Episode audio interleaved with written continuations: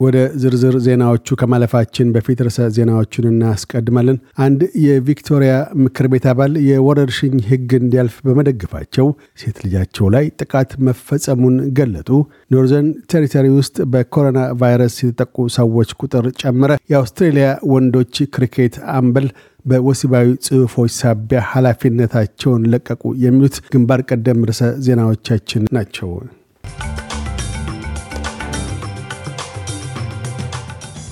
አንድ የቪክቶሪያ ምክር ቤት አባል የቪክቶሪያን የወረርሽኝ የረቂቅ ድንጋጌ በመደገፋቸው ሳቢያ ሴት ልጃቸው ጎዳና ላይ ጥቃት የተፈጸመባት መሆኑን ገለጡ።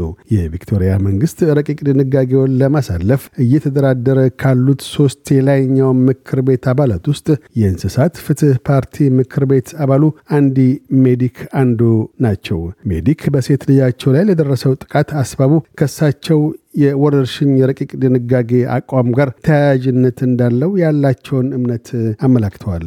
አቶ ሜዲክ ቀደም ሲል በእሳቸው ላይ የማስፈራሪያ ዛቻዎች እንደደረሰባቸውም አስታውቀዋል። አያይዘውም ሴት ልጃቸው ደህና እንደሆነችና ፖሊስም ጉዳዩን እየመረመረ መሆኑን ተናግረዋል። የአቶ ሜዲክ ሴት ልጅ ካይለን በበኩል ፊትስራይ ስሚዝ ስትሪት ላይ አንድ ግለሰብ እንዳሳደዳትና የቀለም መርጫ ቆርቆሮ ወርውሮ ጭንቅላቷን በመፈንከቱ ብዙ ደም እንደፈሳት ገልጣለች። ይህንኑ አስመልክቶም ጠቅላይ ሚኒስትር ስኮት ሞሪሰን በትዊተር ገጻቸው ላይ እንዲህ ያለው ሁነት አውስትሬሊያ ውስጥ ቦታ እንደሌለውና ጥቃቱም ዲሞክራሲ ላይ የተሰነዘረ ጥቃት እንደሆነ አውግዘዋል። ይሁንና አቶ ሞሪሰን ውግዘታቸውን በትዊተር ገጻቸው ላይ ከማስፈራቸው በፊት ሜልበርን ላይ የአመፅ ድርጊት ያነሳሱ ጸረ ኮሮና ቫይረስ ገደብና ጸረ ክትባት የተቃውሞ ሰልፎችን ግልጽ በሆነ ቋንቋ ያለማመንታት አላወገዙም ተብለው ትችት ደርሶባቸዋል። ጠቅላይ ሚኒስትሩ በትናንትና ዕለት የቪክቶሪያን ረቂቅ የወረርሽኝ ድንጋጌን የተቃወሙትን በፕሪምየር ዳንኤል አንድሮስ ላይ የሞት ዛቻ ያሰሙና የአመፅ ቅስቀሳ ያደረጉትን አስመልክተው ብስጭታቸው ይገባኛል ብለው ነበር። ይህንኑ አባባላቸውን በተመለከተም የሌበር ፓርቲ አቶ ሞሪሰን ለሚመጣው ዓመት ምርጫ የቀኝ ክንፍ ጽንፈኞችን ድምፅ ፍለጋ ያደረጉት ጥረት ነው በሚል ብርቱ ትችት ሰንዝሮባቸዋል። በሌላ በኩል ቪክቶሪያ ውስጥ ዕድሜያቸው ከሰባ በላይ የሆኑ ነዋሪዎች በኮቪድ-19 ሳቢያ ለሆስፒታል የሚደረጉ ህሙማንን ቁጥር ዝቅ እንዲል ማድረግ መቻላቸውን አንድ ተላላፊ የሆኑ በሽታዎች ተመራማሪ ገለጡ። የበርኔት የቀድሞ ማሳያ ገለጣ መሰረት በአሁኑ ወቅት አንድ ሺህ ሰዎች ሆስፒታል ህሙማን በየዕለቱም ሁለት ሺህ ሰዎች ተጠቂ ሊሆኑ ይገባ ነበረ። ሆኖም ባለፉት 24 ሰዓታት ቪክቶሪያ ውስጥ በቫይረስ የተጠቁ ሰዎች ቁጥር 1273 ሲሆን 8 ሰዎች ለልፈተ ሕይወት ተዳርገዋል። ኖርዘርን ቴሪተሪ ውስጥ ሁለት ሰዎች በቫይረስ የተጠቁ ሲሆን በጠቅላላው በቫይረሱ የተያያዙ ሰዎች ቁጥር 25 ደርሷል። የደቡብ አውስትሬሊያ ፕሪምየር ስቲቨን ማርሻል ከቪክቶሪያና ኒው ሳውዝ ዌልስ ቫይረስ ተሰራጭተው ያሉባቸው የአካባቢ መንግስታት ነዋሪዎች ከማክሰኞ ጀምሮ ወደ ክፍለ አገሪቱ መዝለቅ እንደሚችሉ ገልጠዋል። የክትባት መጠኑ 80 ፐርሰንት ያልደረሰበትን የባይሮን ቤይ አካባቢ ግና አያካትትም። ከኒው ሳውዝ ዌልስ ቪክቶሪያና የአውስትሬሊያ ካፒታል ቴሪቶሪ የሚጓዙ መንገደኞች ደቡብ አውስትሬሊያ ከመግባታቸው 72 ሰዓታት በፊት የኮቪድ ምርመራ አካሂደው ነፃ መሆናቸውን የሚያሳይ ማረጋገጫ ሊኖራቸው ይገባል። ደቡብ አውስትራሊያ እንደዘለቁም ሌላ ተጨማሪ ምርመራ ማካሄድ ይጠበቅባቸዋል።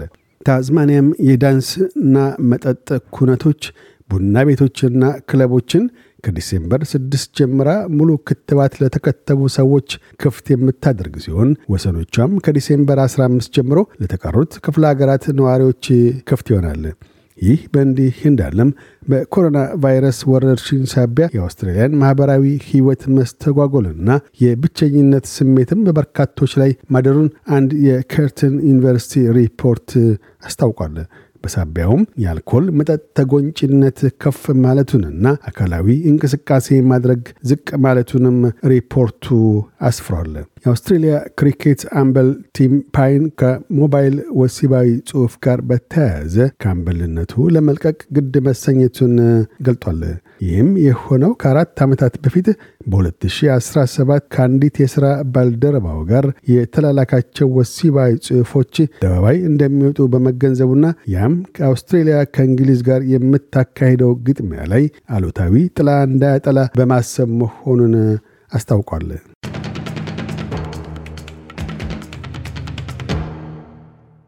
በዚሁ ወደ ውጭ ምንዛሪ ተመን ስናመራ አንድ የአውስትራሊያ ዶላር 64 ዩሮ ሳንቲም ይመነዘራል። አንድ የአውስትራሊያ ዶላር 72 የአሜሪካ ሳንቲም ይሸረፋል። አንድ የአውስትራሊያ ዶላር 34 ኢትዮጵያ ብር 51 ሳንቲም ይዘረዝራል። ቀጥለን የነገውን የአውስትሬሊያ ዋና ዋና ከተሞችና የአዲስ አበባን አየር ጠባይ ትንበያ እናሰማለን። ፐርስ ፀሐያማ ሆኖ ይውላል። ዝቅተኛ 13፣ ከፍተኛ 28 አድላይድ ብራ ይሆናል። ዝቅተኛ 12 ከፍተኛ 18 ሜልበርን ደመናማ ይሆናል። ዝቅተኛ 9 ከፍተኛ 16 ሆባርት ብራ ይሆናል። ዝቅተኛ 6 ከፍተኛ 15 ካምብራ ይዘንባል። ዝቅተኛ 11 ከፍተኛ 18 ሲድኒ ካፊያው ይጨምራል። ዝቅተኛ 17 ከፍተኛ 23 ብሪስበን ፀሐያማ ሆኖ ይውላል። ዝቅተኛ 19 ከፍተኛ 31 ዳርዊን ብራ ይሆናል። ዝቅተኛ 27 ከፍተኛ 35 አዲስ አበባ ፀሐያማ ይሆናል። ዝቅተኛ 11 ከፍተኛ 25 ዜናውን ከማጠቃላችን በፊት ርዕሰ ዜናዎቹን ደግመን እናሰማለን። አንድ የቪክቶሪያ ምክር ቤት አባል የወረርሽኝ ሕግ እንዲያልፍ በመደገፋቸው ሴት ልጃቸው ላይ ጥቃት መፈጸሙን ገለጡ። ኖርዘርን ቴሪቶሪ ውስጥ በኮሮና ቫይረስ የተጠቁ ሰዎች ቁጥር ጨመረ። የአውስትሬልያ ወንዶች ክሪኬት አምበል በወሲባዊ ጽሑፎች ሳቢያ ኃላፊነታቸውን ለቀቁ። የሚሉት ግንባር ቀደም ርዕሰ ዜናዎቻችን ነበሩ። እያደመጡ የነበረው የኤስቢኤስ አማርኛ ፕሮግራምን ነበር። የፕሮግራሙን ቀጥታ ስርጭት ሰኞና አርብ ምሽቶች ያድምጡ። እንዲሁም ድረገጻችንን በመጎብኘት on demand እና በኤስቢኤስ ሞባይል app ማድመጥ ይችላሉ። ድረገጻችንን ኤስቢኤስ dot com dot au Amharic ን ይጎብኙ።